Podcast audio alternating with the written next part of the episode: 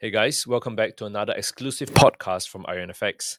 At IronFX, we're dedicated to bring you the absolute best trading education to take your trading to the next level. In today's podcast, we'll be talking about what is a top down approach when you're analyzing the markets. All right, so it is a common um, thing that we hear in the markets that uh, you know you should take a top down approach, right? Um, when people say that they are taking a top down approach in, in analyzing the markets, it means that they are analyzing multiple different time frames. So we're familiar that sometimes when we trade, you know, we tend to focus on a single time frame, like the one hour time frame. So, you know, imagine you have your charts um, that are open um, in front of you right? A one hour time frame would mean that each bar, each candlestick that you see there, you know, is one hour. Now, the danger of looking at just one time frame is that you are it's kind of like a tunnel vision, right? You know, you are just focusing on that one time frame. You don't know what's happening uh, on the higher time frames, and you don't know what's happening on the lower time frames. All right, and that could lead to a lot of um, uh, for example, you know, you might be thinking, oh, you know, kind of looks like price is going um, higher and higher and higher, right? So on the one hour time frame, it makes sense to just uh, continue to buy to go higher, right? But we don't realize that if we switch to maybe the four hour time frame, there is a major, major all time high that price has never broke past. Uh, maybe in the past like five years, um, or maybe like past you know five months, right? And it is just right above where price currently is right? So it would not make sense to try to buy and expect prices to break beyond this level that it has failed repeatedly to break past in the past like five months. Okay, so that is the benefit. Uh, in a in a nutshell, that's a that's a benefit of a top down approach. You actually look at um, the higher time frame to see, hey, am I missing something, right? Um, in my universe, you know, my one hour time frame that I'm thinking, um, in this current reality of my one hour time frame you know are there any bigger levels which i'm not aware of? Okay? And a rule of thumb that we usually use when we are doing a top down approach is to go one time frame higher. Uh, how you can do that is to times four. You multiply.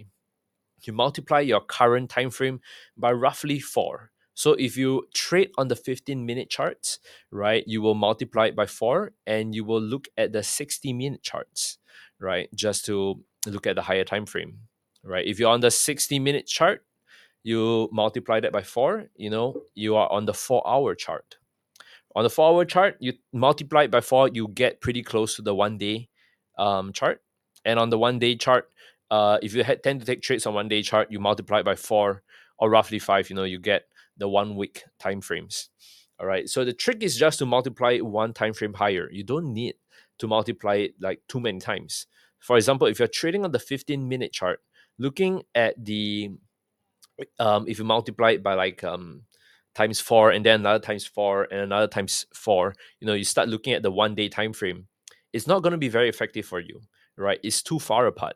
Uh, what you expect on the one day time frame is not going to affect um, the 15 um, how the 15 minute chart moves that much right so usually a safe gauge is just to multiply um, uh, multiply the current time frame by four to give yourself a higher time frame view and that will allow you to you know see a lot of the missing levels a lot of the bigger momentums or rather in in, in other words the bigger picture right? Because many times we make a mistake because we uh, we miss the bigger picture when it comes to trading.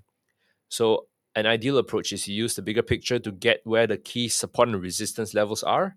Where the big momentum levels are are we in bullish bearish? Is there a trend line? Is there Ichimoku cloud? Is there a big like golden cross or death cross? Right. The higher time frame allows you to set that tone. Then you dive in into the lower time frame. Um, like for example, you go go down by four time frames, divide by four, right, to decide on the entry point. Okay, so if you notice that price is on a major resistance level on the higher time frame, you're expecting it to reverse. You know, you don't get in first, right? Uh, top down approach would say that okay, you notice that it's on the uh, resistance on higher time frame. There's a chance for a reversal, but usually when you wait for a confirmation on the higher time frame, it becomes too late, right? By the time the confirmation happens, the price might have ran a bit already, right? So what we then do is we use the 15, uh, the smaller time frame to decide the entry to see is there anything on the small time frame that is suggesting that a reversal might happen, right? It could be a shooting star formation. It could be a bearish engulfing candle, right? It could be three black soldiers, right? Uh, three black crows rather, right? And all of these things are like reversal signals. Okay, so that is um that is one approach. That's how most people um should use the top-down approach uh, when it comes to analyzing the markets. Okay. Now, I hope you found this session useful. Right, I've come to the end of um uh, to the podcast on basically right um, how you should be using a top-down approach in analyzing the markets. Do remember to subscribe to our podcast. You know, as here at IronFX, we're dedicated to bringing you the very best trading education to take your trading to the next level. Until then, you know, stay safe, trade safe, and peace out, guys.